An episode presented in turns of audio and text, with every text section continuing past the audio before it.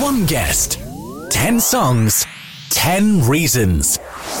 Music was my first love. On Radio Glamorgan. When the moon is a cold chiseled dagger and it's sharp enough to draw blood from a stone. He rides through your dreams on a coach and horses, and the fence posts in the moonlight look like bones.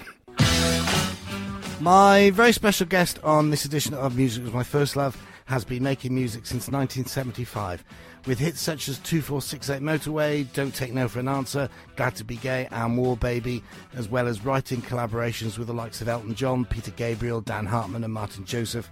He has cemented his name as one of Britain's premier and highly respected songwriters and recording artists. As an activist, he was one of the early supporters of Rock Against Racism and Amnesty International, as well as being a prominent advocate of L G B T equality. Since two thousand two, with the launch of B B C Radio six Music, he has forged a new career in broadcasting and figured prominently in the campaign to save the station when it was threatened with closure in two thousand ten.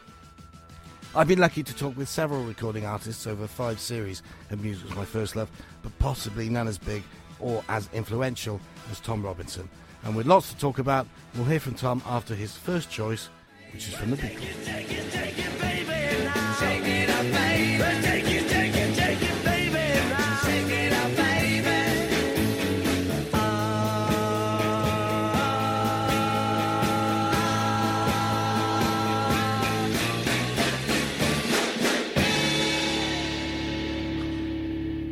Boy, that man could sing rock and roll. Tom Robinson, welcome to Radio Glamorgan's Music Was My First Love. And after some recent touring, I trust we find you well rested.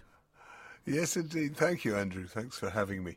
Uh, that was the f- that was the first record I ever bought, and it still sounds fresh as a daisy even now. Yeah, it does. And he could sing rock and roll. He certainly could. Uh, I think, he, you know, his idols, who he later got to meet, certainly agreed. People like Little Richard. Yeah. Um, yeah. Now, I, I must tell you... Um, Uh, I interviewed somebody a couple of weeks ago who asked me to send their best wishes to you when I said that you were coming on, um, and that was Neil Arthur. Oh, right. Thank you, uh, Neil. Yeah. So I thought I would pass that on now before I forget. Did you uh, did you grow up in a house full of music? Oh, uh, yeah, but the wrong kind of music. Oh, okay. I, I, play, I liked the wrong kind of music. My dad uh, liked Baroque music. He played the cello and uh, sang madrigals, and uh, uh, he thought... Uh, he he didn't have a very high opinion of rock and roll. When my brother, when my brother brought home the first Bill Haley seventy-eight uh, in nineteen fifty-four or fifty-five, whenever it was, uh, my dad was completely appalled. Oh. And did he um, did he see your success? Yes, he did. Yeah, he lived lived to see. Uh, I mean, he he was very much against me embarking on a career. Uh, trying to be successful in music, I think, you know, probably wisely, because yeah. It's an extremely precarious thing to attempt to do. But, you know, um, when when I'd had a, a hit record and been on the T V and stuff, he, fair play to him, he wrote me a con- letter of congratulation. And who so, who were you listening to then that influenced you in both performing and writing? Well, The Beatles was the first record I bought at age thirteen in nineteen sixty-three. And that's because, you know, a thirteen-year-old's pocket money didn't stretch to an album back no. then, and uh, or indeed for many years after. So uh, an E P was something you could save up for. It was seven and sixpence, I think it was, uh, at the time. And you got four songs and a picture sleeve and some sleeve notes on the back, and... Uh, I just played it to death, Twist and Shout, uh, Do You Want to Know a Secret, Till There Was You, There's a Place, you know, just uh, im- imprinted in my brain. Because I think the thing we easily forget today is how rare music was, how difficult it was to hear all this music that was being made. People go on about how the sixties was a great era for pop music, and it was, but actually it was very, very difficult to hear it. Mm. So unless it was played on the radio, you know, you'd, you'd, you'd wait for Top of the Pops to come on and hope that somebody would play your current favourite hit.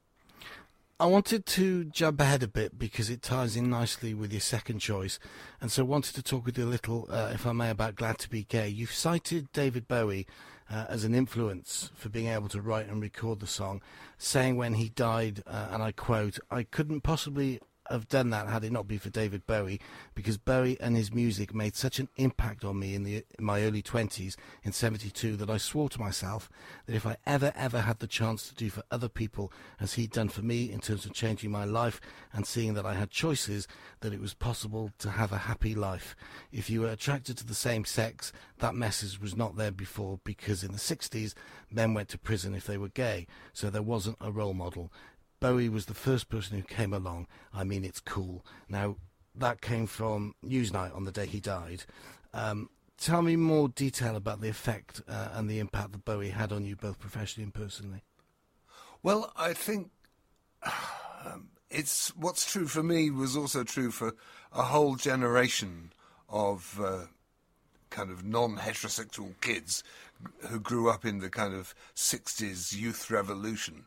Uh, So society was changing, and uh, people were standing up for their rights and getting them. And there's the black civil rights movement in America. There's the women's movement. Uh, and so we were aware of things changing, and all this amazing music was getting made.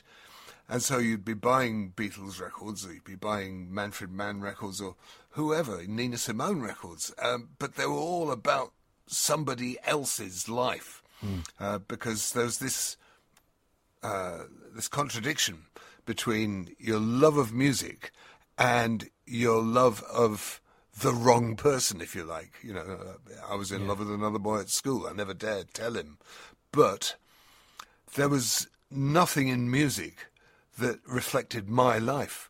So even when you listen to a love song about somebody who's heartbrokenly staring at somebody in the distance, you'd go, well, that's almost like my life. Mm. Uh, but it was never quite, because the pronouns were always wrong. The closest thing, I think, was the Beatles' uh, You've Got to Hide Your Love Away. Yeah. And yeah. Uh, I used to listen to that going, oh, that's just how I feel. Uh, and it was only years later I found out that Lennon wrote it after going on holiday to Spain with Brian Epstein. And he actually almost certainly wrote that lyric about Brian yeah. Epstein's situation. But, uh, of course, I couldn't possibly know that as a teenager living in kind of rural Essex at the time. So all through the sixties, we went through having this kind of disconnect between the music you loved and the emotions that you felt. And when Bowie arrived, it was the first time that first-class, world-class music was being made, and you could hear it and buy it. And it was about you. So I would listen to the whole of the Hunky Dory album and go, that's that's my life he's talking about there. And there's the, you know, the Queen Bitch, and mm. particularly the mysterious uh, dark record that ends it, which uh, we're going to hear in a minute, the Bewley Brothers. Uh, it was really such a revelation to have somebody sing, singing my life with his words, as the uh, as the song has it. And uh, that's what Bowie did for me. So I really appreciated it, and I thought, if I can write music that other people who feel like I do can relate to, then so much the better. Did you meet him? Never wanted to. Be- um, because you were a fan and wanted to stay a fan? Yeah, you should never meet your heroes. Yeah. You know, I don't know. I don't know. Um, his significance to me was in what he put into the music, not who he was as a man or as a person. Yeah. And there were far more interesting people that I really wanted to meet, like Brian Eno, who I finally did get to meet years later. Um, but that's because he was interesting as a thinker mm. uh, and a talker and an observer, as well as as a musician. Whereas Bowie, I think I got everything I needed from him, from his music. So tell me, uh, from the Hunky Dory album, of all the tracks, tell me about the one that you've chosen. The song's dark and ambiguous and mysterious, and the best pop songs, like all the best art, is kind of like those inkblot tests that psychologists give you, you know, the Rorschach tests, um, where it's just a mass of blobs on a page, but everybody can see a picture in it, but it's different according to who you happen to be. And so I think with a lot of Bowie's records, he made them in such a way that a really diverse selection of pop fans could relate to them. Uh, and certainly I just read into this everything about the life that I wanted to live in the big city as a kind of, uh, I don't know, a, a cool, uh, handsome, uh, stylish um, person hanging out with my brother, my best mate. And, uh, you know, there's the, the line about in the blessed and cold and the crutch-hungry dark was where we flayed our mark. We were gone, kings of oblivion. We were so turned on. I mean, it, uh, yeah, it gave us something to aspire to. Hey, hey, things come alive. Hey, just for the night. Hey, things come alive. Hey, things come alive. Just for the night. Come away. It's come away. It's come away. It's come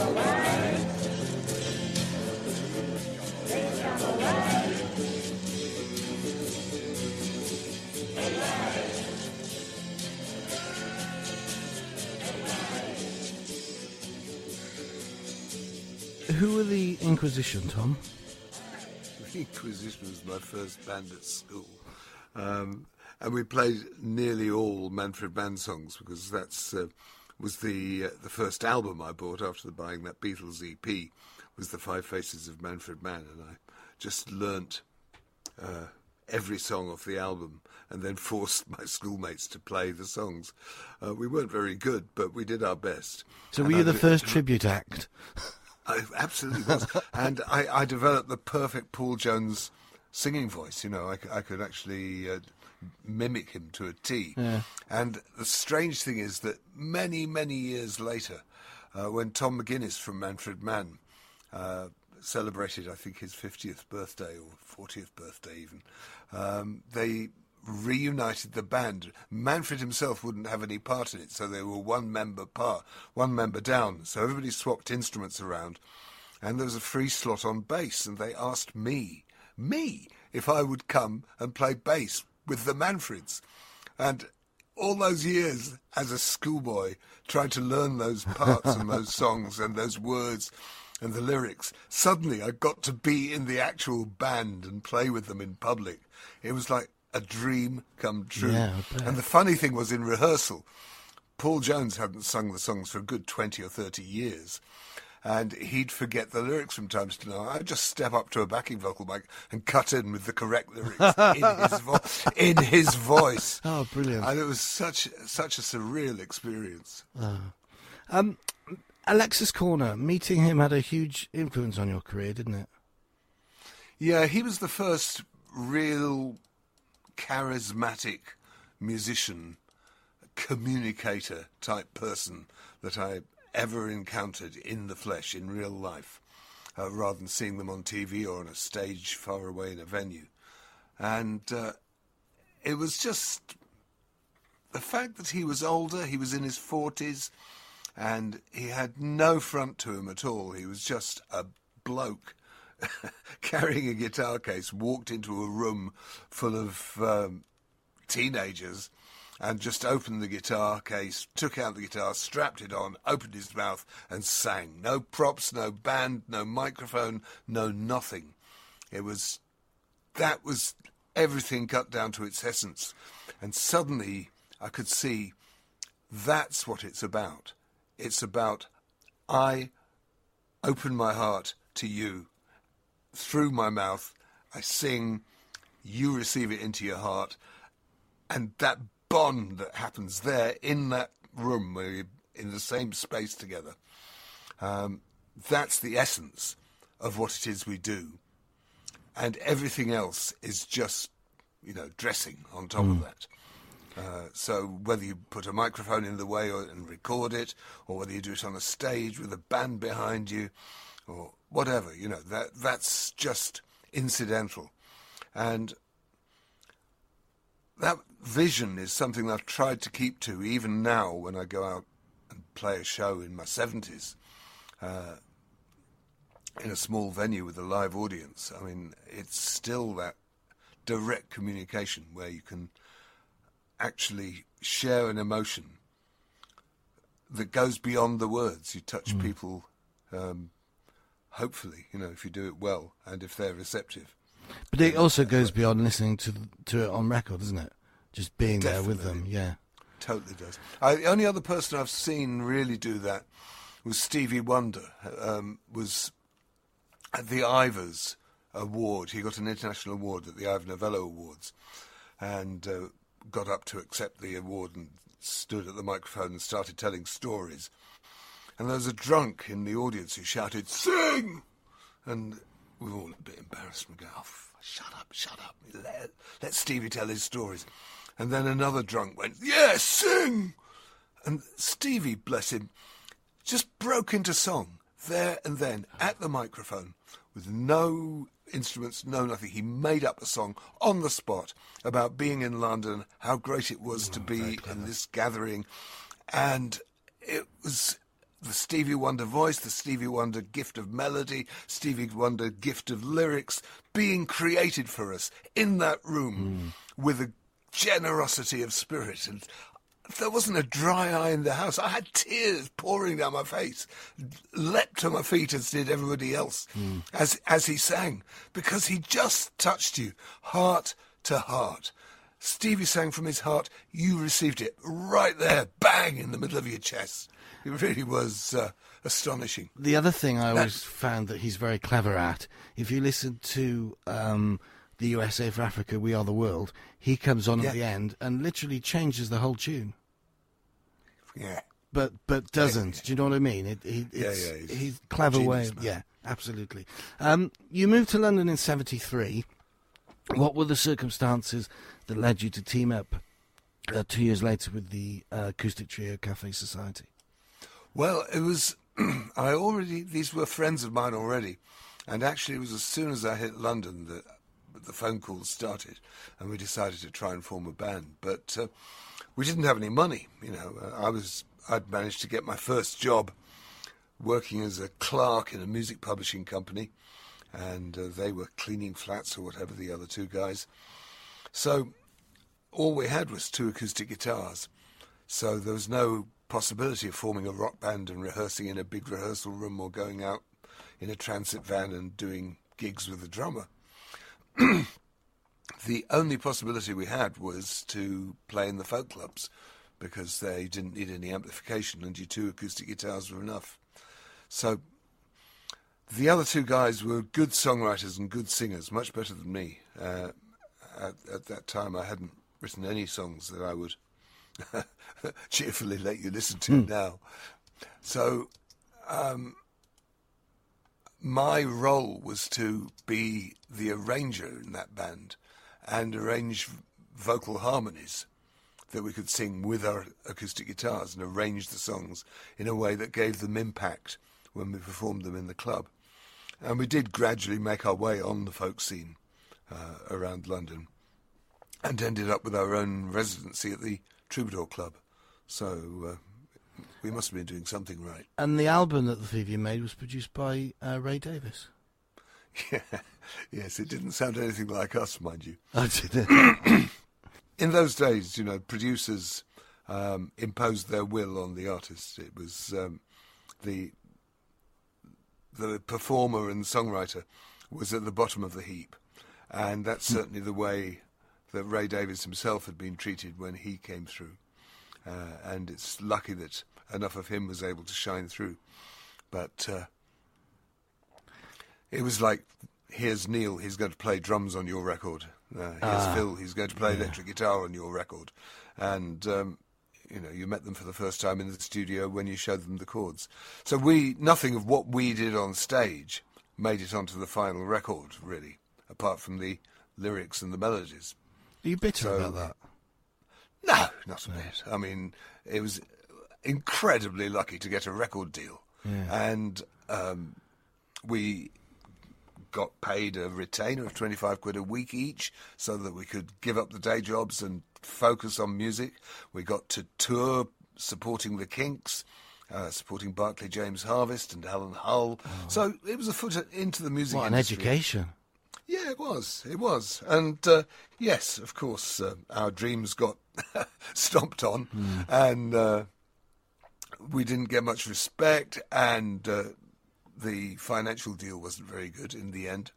Uh, it cost me twenty-five grand to get out of it. But um, at the same time, it was a break and I was lucky to get it. And um, I wouldn't have it any other way. How in nineteen seventy-six did the formation then of the Tom Robinson Band come about? Because a Sex Pistols concert had a lot to do with it, didn't it? Well, yeah. I saw the Sex Pistols and realised whatever the next big thing was, it certainly wasn't going to be an acoustic harmony trio. So, um, yeah, that was that was the thing there. And uh, several things came together as well. You know, that there were there was police violence against uh, the gay community at that time, uh, as well as against the black community in Notting Hill and Brixton. And I was working with a group of radical New York uh, gay activists in a theatre company, uh, and they fired me up as well about... Uh, I think the, the key lesson was that freedom was indivisible. You can't stand up for gay rights but say that a woman's place is in the home, or uh, people with a different coloured skin are second-class citizens or anything. You know, that you either live in a free and a fair society or you don't. That was the basic message of gay liberation. It was gay liberation is everyone's liberation. You've got to fight for a fairer society if you want your rights to get respected.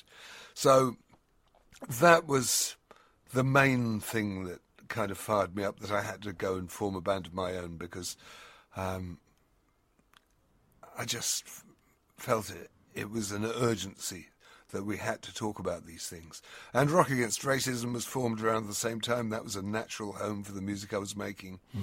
Uh, so we tried to kind of make the Tom Robinson Band, the modestly named Tom Robinson Band, into a, a kind of broad-based uh, campaigning group.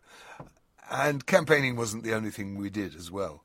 So I think if we'd just been an activist pro-L G B T group who just sh- shouted at people about uh, gay rights um, from beginning to end of the show, I don't, I'm not sure we would have ever have built an audience. Mm.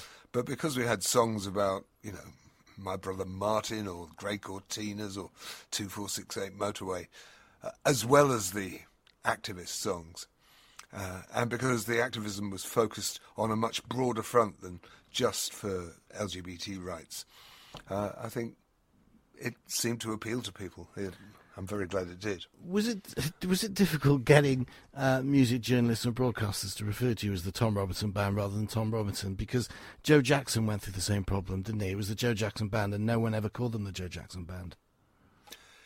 Yeah, I mean, it's basically when I left Café Society, I... Uh, the first thing I had to do was get some gigs so that I could then entice musicians to come and play with me, because there would be somewhere for them to play. So obviously, before anything else, getting gigs after I'd left the old band was the priority. So I went round to a load of venues where we'd played and said, can I have a gig for my new band? And they said, sure, what's the band called? And, of course, the first thing should have been, think of a band name, then go and get some gigs. But I didn't. I did it the wrong way. I so wish I'd said The Adverts or The Clash or yeah. something like something like that. But I, I was stumped, and I went, "Oh, it's the um, um, um, the Tom Robinson Band," and that was the biggest mistake at the time, yeah. because it meant that uh, it wasn't just a project for that time that you could then walk away from. Uh, kind of your name was yeah. kind of nailed to the front of the band. Let's uh, move on to your third choice from the wonderful, wonderful Nina Simone. Yes, I came to her late. I mean, this record we're about to hear was recorded live in nineteen sixty-four at the height of the civil rights movement, you know, the, um, the early civil rights movement at that time when Doctor Doctor King was still alive. And um, you can just hear the power in her delivery, the anger, the passion, and the injustice uh, is so beautifully powerfully expressed. Um, and look out for the line as this is going through. There's this killer line. She goes, "You don't have to live next to me. Just give me my equality." Mm. And uh, it's it's a killer. I didn't hear it until the mid mid seventies, in fact, but uh, the moment I did, it just blew me completely away. And if anybody's listening to this who hasn't heard the song before, I hope it'll have the same effect on you. Just give me my equality.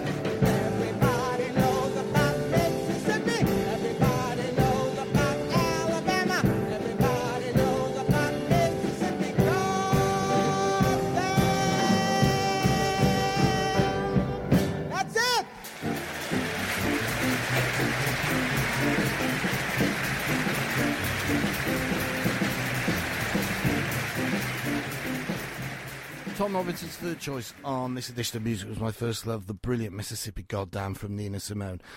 Tom, when you were sixteen, uh, at a time in sixty-six when it was still illegal to be gay, you had a breakdown. How did that manifest itself, especially, I presume, without being able to tell anybody why?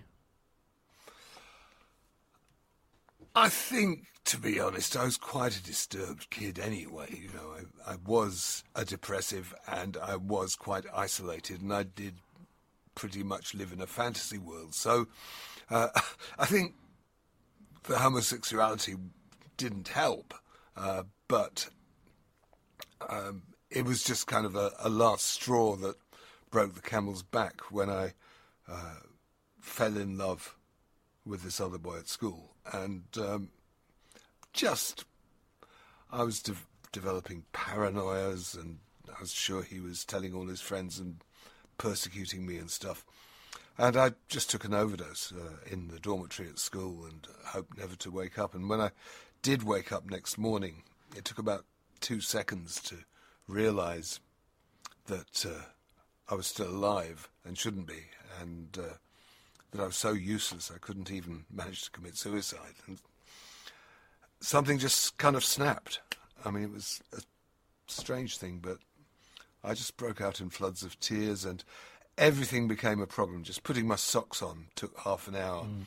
Just getting up from the bed. Uh, it was like I was a, a puppet whose strings had been cut. So people at the school very quickly realised there was something amiss and I was taken to the headmaster's office and uh, and packed off to uh, a mental facility in Cambridge where they told me to put on my pyjamas and get into bed because I was ill.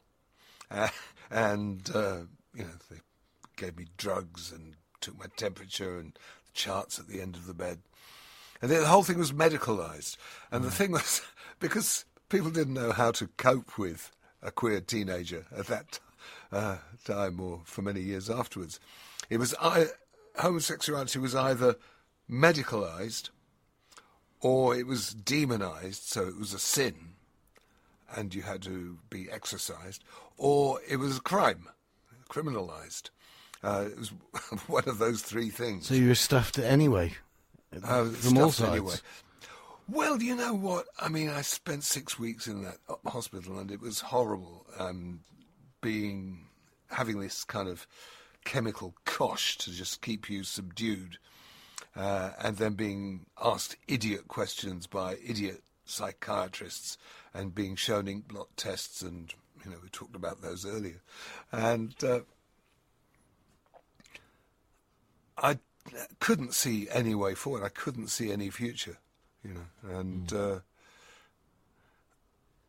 then I just had a stroke of luck, really. Uh, it was the, the head teacher, the headmaster, who had um, seen me when I first had the breakdown, knew of a place in Kent that dealt with uh, difficult adolescents and uh, arranged for my father to take me down there for an interview. And uh, this is a couple of months later. And we none of neither of us knew what to expect, and we pulled into this courtyard after a sort of three-hour drive, where there was a ancient Jacobean manor house that was really battered, and all the bro- half the windows had been broken and then mended again, and then broken and then mended again, and there was a row of unkempt faces staring out at us uh, from one of the windows. And we thought, what on earth is this? But then uh, we went to the front door and I was ushered into uh, an oak-panelled study where this seventy-something-year-old man uh, with a slight stoop and wearing a sports jacket and misty plastic glasses kind of uh, came over and took my hand. I went to shake hands with him, and he held it in both of his hands and looked over the top of his glasses straight into my eyes. It was really disconcerting. And, hello, he said. He said, you're very lonely, aren't you? And, you know, after all the medical nonsense, mm. to have somebody just put his finger on what the problem was, just like that. Yeah. I just knew I could trust this man. And that whatever else, this there was a way out. So it it was amazing, you know, really, really amazing. I owe my life to that man. His and name I... was George Lyward, L Y W A R D. And how long and did you stay was, there for? I was stayed there for five or six years, wow. to be honest. Mm. Um, it was a community, a therapeutic community for disturbed adolescents, and... Uh, Some of the boys there came from the criminal justice system, some came just straight from education, and some came from the medical establishment and were referred from mental hospitals. But the great thing was living there with, I think it was something like forty or fifty other boys uh, and eight staff, about five or six dogs, any number of cats... In this, in this huge grounds and uh, building, it was extraordinary. Mm. Um, the community life there. We did our, we did the cooking. We took it in turns to do the cooking. We all did the cleaning, and uh, the communal life was the therapy. Because if you if you decided not to do your washing up when it was your turn, nobody else could eat, and and that that was pretty good therapy to. Persuade you to do your yeah. washing up. In a nineteen ninety-four interview for the Boston Globe newspaper, Tom, you said, uh, and I quote, "We've been fighting for tolerance for the last twenty years, and I've campaigned for people to be able to love whoever the hell they want. That's what we're talking about. Tolerance and freedom and liberty, life, liberty and the pursuit of happiness. So if somebody won't grant me the same tolerance I've been fighting for them, hey, they've got a problem, not me." twenty-eight years on, are we living in a more tolerant society, do you think? Oh, my goodness. Well, that was with reference to the fact that in my thirties, I once again fell in love with somebody of the wrong sex. So having made a name as a campaigner for gay rights, uh, at a gay switchboard benefit concert, I actually met somebody who I really fell for a big way, who turned out to be female. And I found I was actually bisexual rather than homosexual. Right. And... Uh, At the time, I could kind of see other people's point, you know. It was, um, for activists, uh, it must have looked like a, a, a betrayal because it was, the AIDS crisis was kind of at its height and uh, we were being persecuted by the media uh, and by a hostile government, you know, Thatcher bringing in Section twenty-eight. Mm. So for somebody who'd been a spokesperson to then apparently kind of, uh, quote-unquote, go straight, which is how the tabloids yeah. uh, portrayed it, um, must have looked like a betrayal. And so, yes, of course, people got angry because there was no internet. So I couldn't go on Twitter or my own website and put my side of the story mm. and say, I haven't gone straight, I've just expanded my possibilities. That's all that's happened here, you know. Um, but when the when there's no internet, whatever's published in the papers, people believe. Yeah. Uh, and so, um, yeah. That meant in the early nineties when you, that quote you, you've just given us came from, um, there were some people who had a problem with it. But, you know, things change and... Uh, By ninety-six, ninety-seven, gay pride had become L G B T pride, and there's a big fat B in the L G B T. Mm. And uh, there was a bisexual stage at Pride, and they invited me to come and play there, and it was like a homecoming. So, uh, yeah, these days uh, it's different again, and uh, thank God, for now at least, uh, there is a much greater degree of tolerance and equality. Who knew forty-five years ago that out of the women's struggle, the struggle for racial equality and the struggle for L G B T rights, that L G B T would be so far ahead of the others? Yeah. Because we've still got Me Too. We've still got Black Lives Matter. And those are still vital struggles going on there. Uh, and somehow uh, the queer community managed to kind of leapfrog ahead, for the, as I say, for the time being. Right, next up, Tom, tell me about uh, Marianne Faithfull's Broken English. Ha. Well, that was an amazing record, because Marianne Faithfull had been this kind of what we used to call a dolly bird in the sexist old sixties, uh, who was Mick Jagger's girlfriend, and she sang As Tears Go By on Top of the Pops, and she was pretty, and then she was part of that drugs bust, Uh, where she was found naked in a rug. Uh, and she'd been this kind of symbol of female innocence uh, with her extraordinary beauty. Uh, and then ten, fifteen years later, she made the Broken English album, which just sounded like what it was. Her voice sounded wrecked. The, the problems she'd had with drugs had all come to the fore. Uh, she'd had a hell of a life, if you read her biography.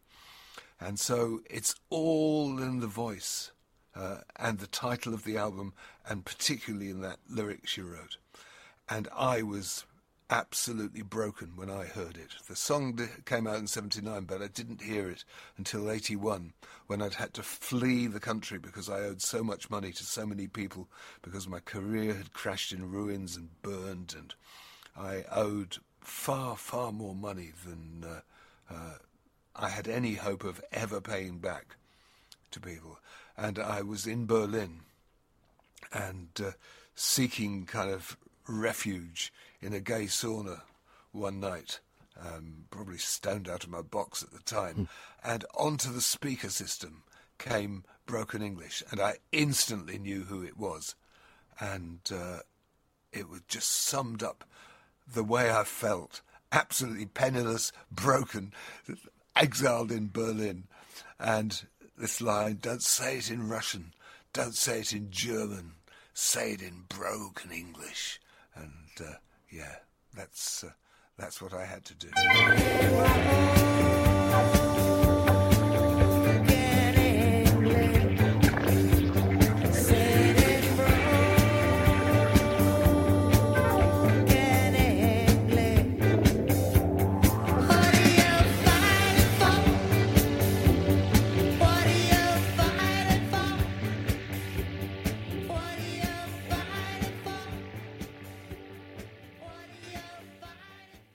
God, it just still brings a chill even now, listening to that. Your fifth choice, uh, Tom, is from Public Enemy. Yeah, now that was a revelation because, um, well, I can admit it now, but, I mean, to my shame, I really didn't understand hip-hop when I first heard it in the early eighties. Uh, Sugar Hill Gang and all those classics, it, it just didn't get through to me. Uh, it was like punk rock, where you had to re- recalibrate your ideas of what music was in order to kind of get punk rock. And you had to recalibrate massively to understand hip-hop and rap music. But with Public Enemy, the moment I put the headphones on and pressed play on the on the Sony Walkman uh, for the album It Takes a Nation of Millions to Hold Us Back, I got it. I mean, this was music unlike anything I'd ever heard in my life before, because it was music made without instruments. It was only samples and voices. So the Bomb Squad, the Shockley Brothers, made these incredible backing tracks, just sampling bits of other records and turning them into a whole thing that grabbed you by the ears, even though you couldn't say there's a tune there or there's a melody or a chord sequence, nothing. And yet, it just drew you into its world, and this was, ah, oh, I think of all the amazing songs that Public Enemy made, Bring the Noise, uh, it's not as immediate as Fight the Power, but musically, this is so extraordinary. The Bomb Squad preparing the backing track, it kind of goes, up, shifts up a gear halfway through. You can hear, and you go, oh my God, I can't believe this. Uh, it was a revelation uh, and a wonderful, wonderful record. Yo, Chuck, these dirty drippers are still front on us. Show them that we can do this, because we always do this. Ha ha, yeah, boy. Bass, how low can you go? Death row. What a brother, no, once again, back is the incredible rhyme animal, the uncannibal. You're listening to another edition of Radio Glamorgan's Music My First Love with broadcaster and singer-songwriter Tom Robinson choosing ten of his favourite tracks.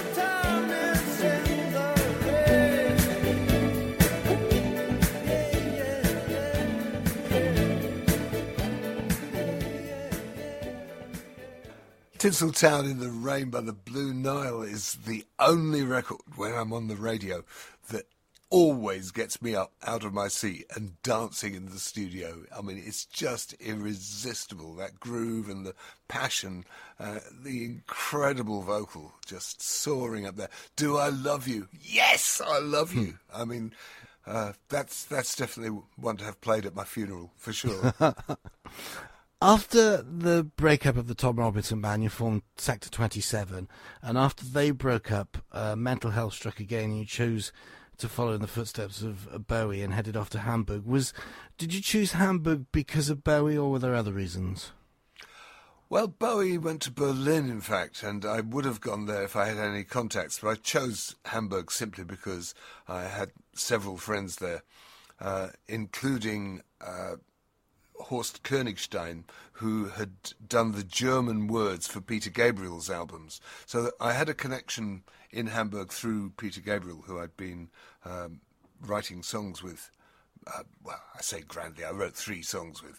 Uh, and it just meant that that gave me a base from which to uh, start making music again and learn to speak German before I finally...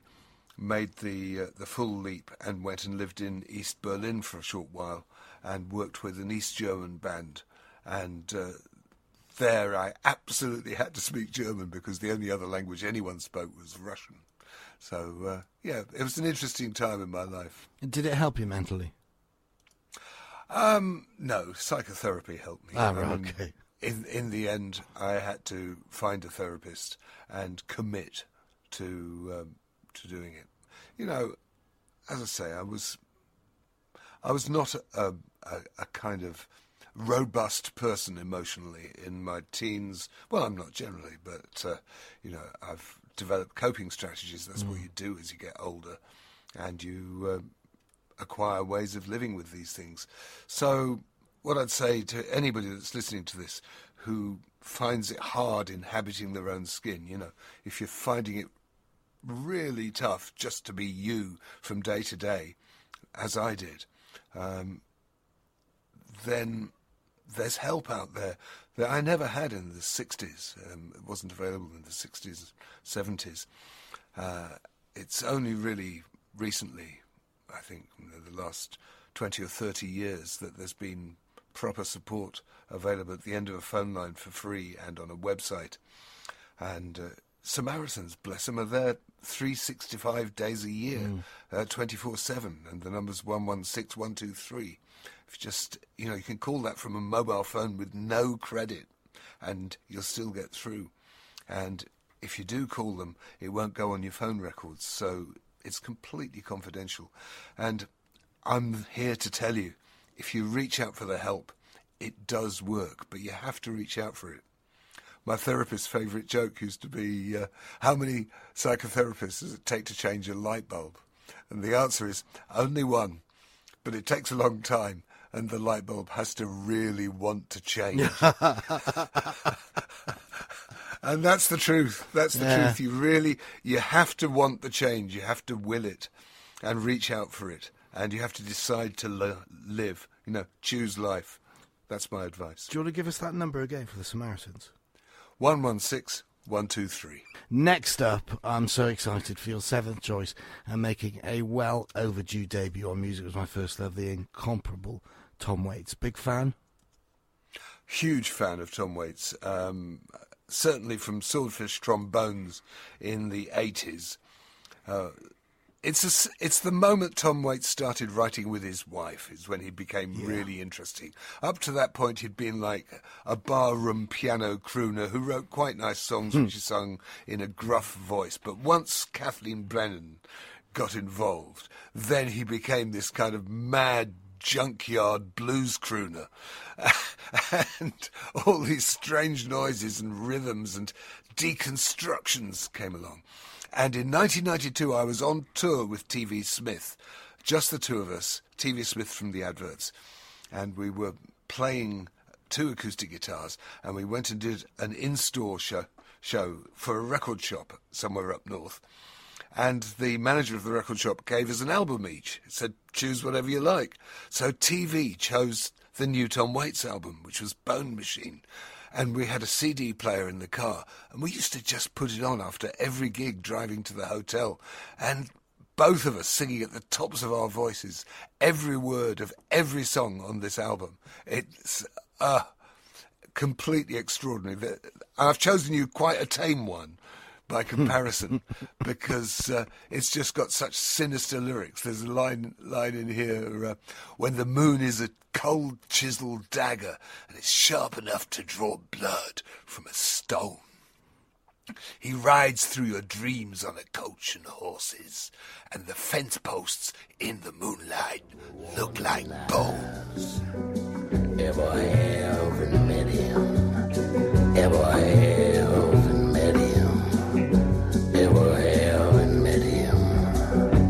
If I haven't met him, if I haven't met him, if I haven't met him.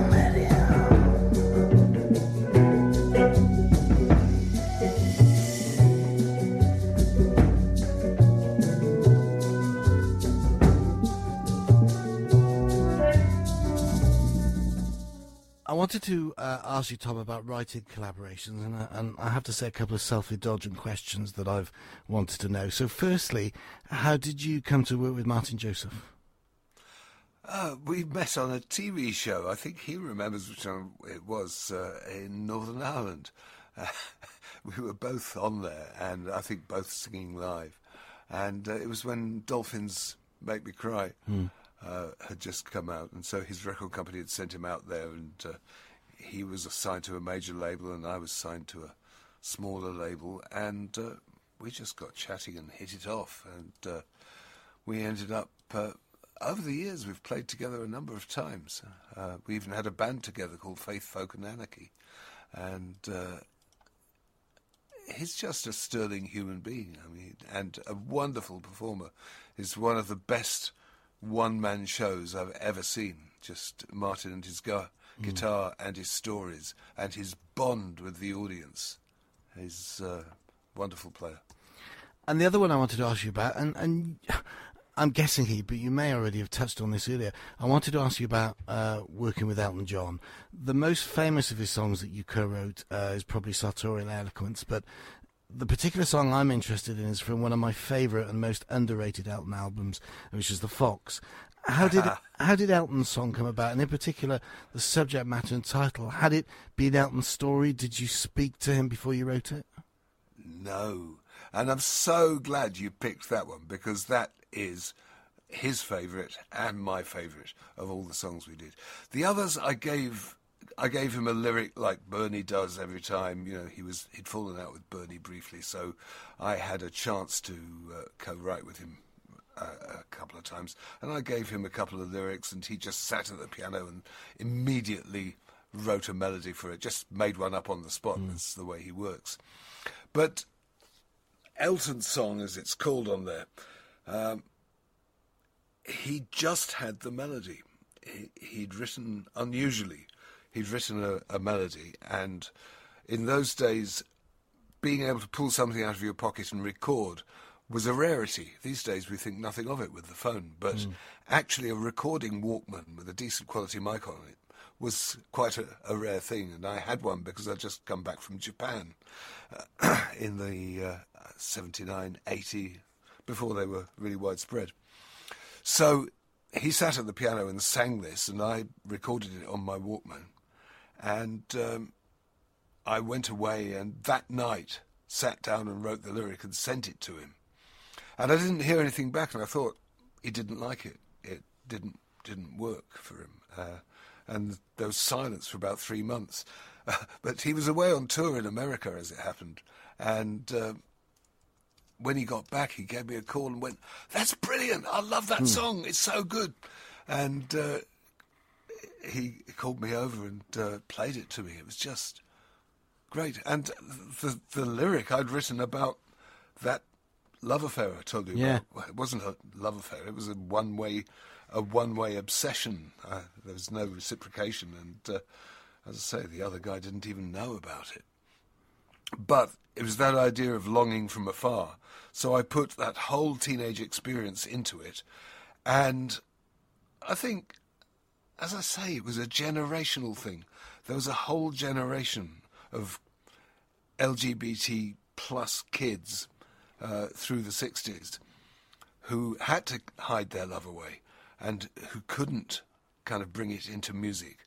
And so uh, that furtiveness of the longing from afar uh, obviously resonated with Elton in the lyric. Was the title his then? Did he come up with the title for it? No, the thing is, I'd, uh, I'd written the lyric, and he hadn't. He didn't have a title for it. So I had just put on the top of the sheet Elton's song, so that I knew what it was. It's the song I'd just written for Elton that he'd created the music yeah. for. So I called it Elton's song, and he kept that as its title. But the thing about it's hard to put this into to express this properly in words. But the thing is, there is something different about the way a man fancies another man from the way a man fancies a woman, mm. or the way that a woman fancies a man. It's not only to do with the pronouns. It's the kind of things that you would find attractive in the other person. And that's what kind of, I think, resonated for him in this lyric. So, I love your gypsy hair and your dark brown eyes. I'm mm. always unprepared for your pointed replies, cynical and lean. I lie awake and dream about you. Uh, you know, those aren't attractive qualities in the traditional boy meets girl narrative that uh, a man wouldn't generally say, "Oh, she's cynical and lean, yeah, how yeah. attractive." But in a boy, it was absolutely uh, heartbreaking. I would give my life for a single night beside to say final word on, on working with Elton. I, I've heard stories over the years that uh, maybe because of uh, the place that he was in, but it's not his most favourite album, but there's some great stuff on there. It really is. Yeah, I think the the interesting thing is that he still plays that song live from time to yeah. time. Um, and it's one of the few songs from that album that he does still play. So, um, yeah, I'm I'm grateful. How did radio broadcasting come your way? Accidentally. Totally by accident.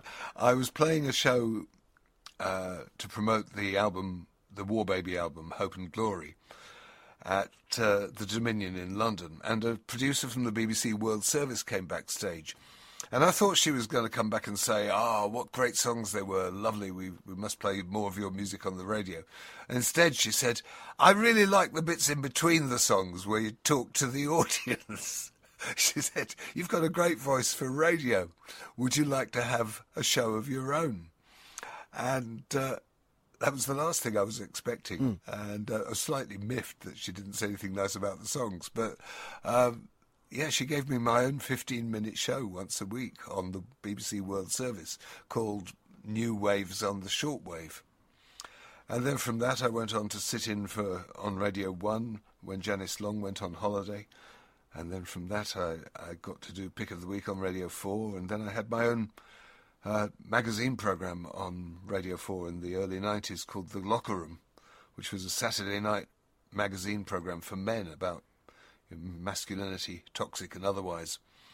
Um, so I, I was used to being behind a microphone and broadcasting, but I'd never done the kind of proper D J thing of driving a desk and mm. uh, throwing out faders open and uh, talking over records and all the rest of it. I know that's a cardinal sin for any musician, talking over records, but it's something that you have to do to pack as many records as you need yeah. to yeah. into the limited time you have uh, and still get the messaging across. So uh, talking over intros and outros is, uh, alas, uh, one of those things I've gradually learned to do. A necessary evil.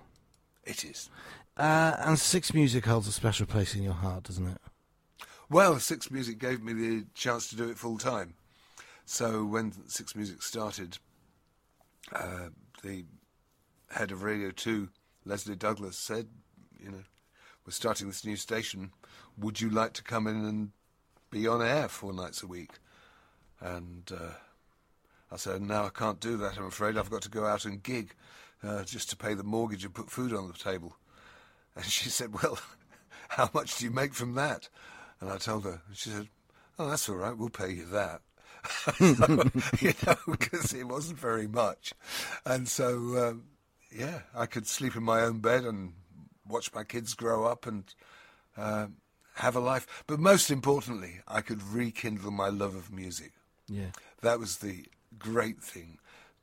Once the focus went off trying to make my own music competing with what was going on out there, to actually just sit back and enjoy what else was going on there, enjoy the competition, listen to Radio Home and go, oh my God, how did they even do that? Mm. Um, I think, you know, from those early years, um, well, the P J Harvey Stories from the City, Stories from the Sea had come out two years earlier and it was still all over the place and we were playing it uh, non-stop, and this song in particular, I kind of remembered it as being the state we're in, because that was a famous book about why Britain was in crisis in nineteen ninety-six. But uh, the song's actually called This Mess.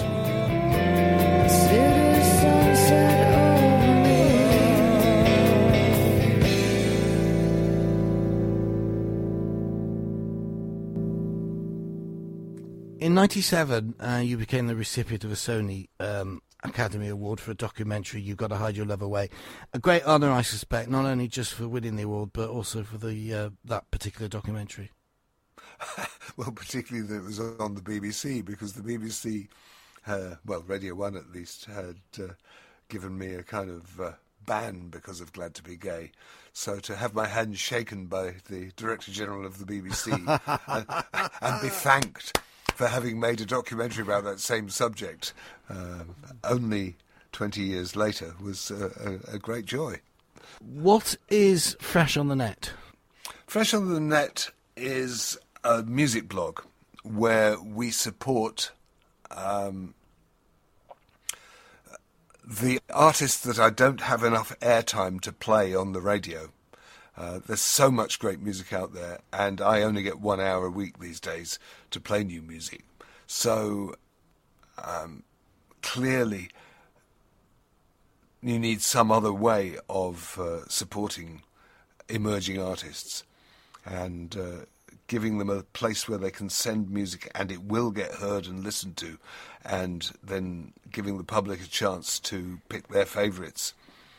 Uh, just seems a way of giving back, really, um, and uh, I've discovered some amazing stuff uh, in the course of that. Uh, Europe Is Lost from Kate Tempest. This is uh, new to me. Tell me about this one. Kay, Kate Tempest, as she was at the time, and Kay Tempest, K A E, as she is now, uh, is, I think, possibly the most extraordinary artist to emerge through the Six Music airwaves, I think, in the last five or six years. Started out as a performance poet, uh, but quickly moved to working with Dan Carey, the producer, uh, who put beats and music together behind it. And she's made a series uh, of extraordinary records, of which uh, the Let Them Eat Chaos uh, was the second. And this track we're going to hear is from that second album. It was released a year early. They finished it in November twenty fifteen. Um, this is even before Brexit. Uh, but they were so fired up with it that they put it out a year early. And it then appeared on the album Let Them Eat Chaos uh, just after Brexit had happened. And so, uh, appropriately enough, the song is called Europe Is Lost. Her eyes are sore, her muscles ache, she cracks a beer and swigs it. She holds it to her thirsty lips and necks it till it's finished. It's four eighteen a.m. again. Her brain is full from all she's done that day. She knows that she won't sleep a wink before the sun is on its way. What can you tell me about your tenth and final choice, Tom, from Field Music? Well, where Kate Tempest is all about the lyrics and all about the messaging, Field Music, Sunderland's finest, the Brewis brothers, David and Peter Brewis, have been making fine music since the early noughties. Um, they're prodigiously, stupidly talented, and they make music just from left field. There's a slight body swerve with everything that they do. So instead of just playing the chords that immediately fall to hand or the chord sequence that immediately crop up, as most of us do, their songs always have a slight twist, a slight edge, and they're constantly evolving and changing. And they made a wonderful album in, well, and they did a session for me in two thousand five where the two brothers were taking it in turns to play guitars and basses or the drum kit, and they just had a keyboard player to fill the sound out, and all three of them sang, and it was they made the most amazing noise with just three of them, and uh, they've continued to astonish ever since. And I think this is my favourite of all their records. Um, it's a song about privilege, you know, the fact that we we don't actually count our blessings, we don't actually Um, check our own privileges and see the built-in advantages that those of us who are white and male and not on the breadline have. Uh, you know, um, so it's got a great line. If you can go through day to day without fear of violence, well, count that up. And if people don't stare at you on the street because of the colour of your skin, count that up as well. So it's all about counting your blessings. Mm. It's a great song. When you look back uh, on a very long, very busy and very successful career, is there one thing professionally and, and also personally that you're most proud of? Yes, the Rock Against Racism Carnival Against the Nazis in uh, early nineteen seventy-eight, and Steel Pulse uh, were on the bill, The Clash, X-Ray Specs and T R B, and we wanted to just m- take a stand against the racist poison of the National Front, who were in danger of becoming a respectable political party then. And uh, I'm so proud that we did that, because it was in tune with the mood of the times. We had no idea how much support there was for tolerance and brotherhood and equality and uh, people standing together and solidarity. We thought maybe ten thousand, twenty thousand might turn up, and in the end eighty thousand yeah. people marched through the streets of London to the National Front's stronghold in Hackney in the East End of London, and uh, just we played to a huge crowd. Uh, the sound system was terrible because it was designed to, for people, a crowd like, you know, a quarter of that size. But um, it's such a memorable day to have been part of. And there's a wonderful film about it called White Riot by Rubika Shah. And she documents it beautifully. And yes, looking at that film, I'm so, so proud, above all else, to have been part of that day. You present a couple of shows uh, on Six Music, one of which clashes with my Radio Glamorgan Music Saturday night show, which I won't uh, hold against you. Um, uh, not anymore. I've been taken off air. Uh, it's because I'm getting all the listening figures, you see. That's, that's what it is. They, they've taken me off. No, now oh. my Saturday night show has gone. So all I have now is the B B C introducing mixtape in the middle of the night, uh, which is just one hour a week. And then there's a request show called Now Playing at Six Music on Sundays. You've been a long, you've been on a long tour during twenty twenty-two and recently celebrated your seventy-second birthday. I can't see you as a pipe, slippers and cardigan man who's likely to start taking it easy. So what's the future plans for Tom Robinson as we head into twenty twenty-three? Well, I'd like to try and write a memoir. I've, I've tried uh, tried to put stuff down on, uh, not on paper, on a screen, obviously, but uh, uh, it's quite hard to get it down. Uh, but it's been a strange and interesting life, and one I've been very grateful to have had. And uh, maybe sharing details of that might be helpful for other people. Um, who knows? Anyway, yeah. If I can, I'll try and write that memoir. It's been a real thrill. Thank you, Tom Robinson. Oh, you're so kind, Andrew Wolfe. Thank you very much, too. Um, and uh, good luck for the rest of the series.